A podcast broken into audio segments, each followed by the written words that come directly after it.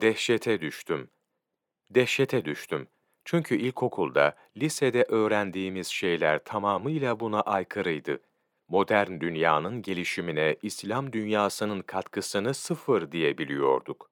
Ritter'in sözleri, İslam ilimleri tarihini öğrenmem için kırbaç rolü oynadı. Bütün dünyayı terk ederek gece gündüz bunun için çalıştım. Öteden beri çok tartışılan bir konu var. İslam dünyası neden geriledi?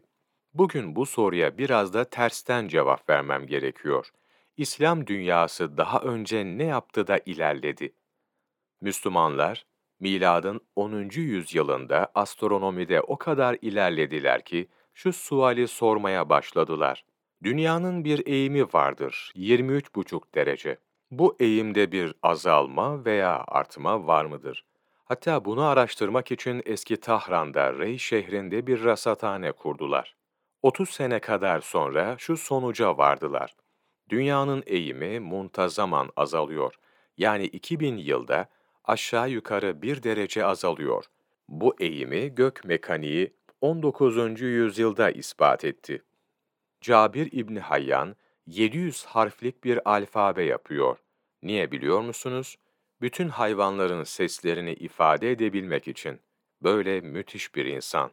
Bir Müslüman iyi şartlar içerisinde çok iyi çalışabilirse, çok büyük neticelere varabileceği inancı var bende. Onun için milletimden, Türk milletinden, Müslümanlardan böylesi bir davranışa sahip olmalarını isterim. Artık Türkler korkak ve taklitçi bir millet olmaktan kurtulmalıdır. Şimdi düşününüz. Siz bir dinin mensubusunuz ve o dinin peygamberi sallallahu aleyhi ve sellem ne diyor?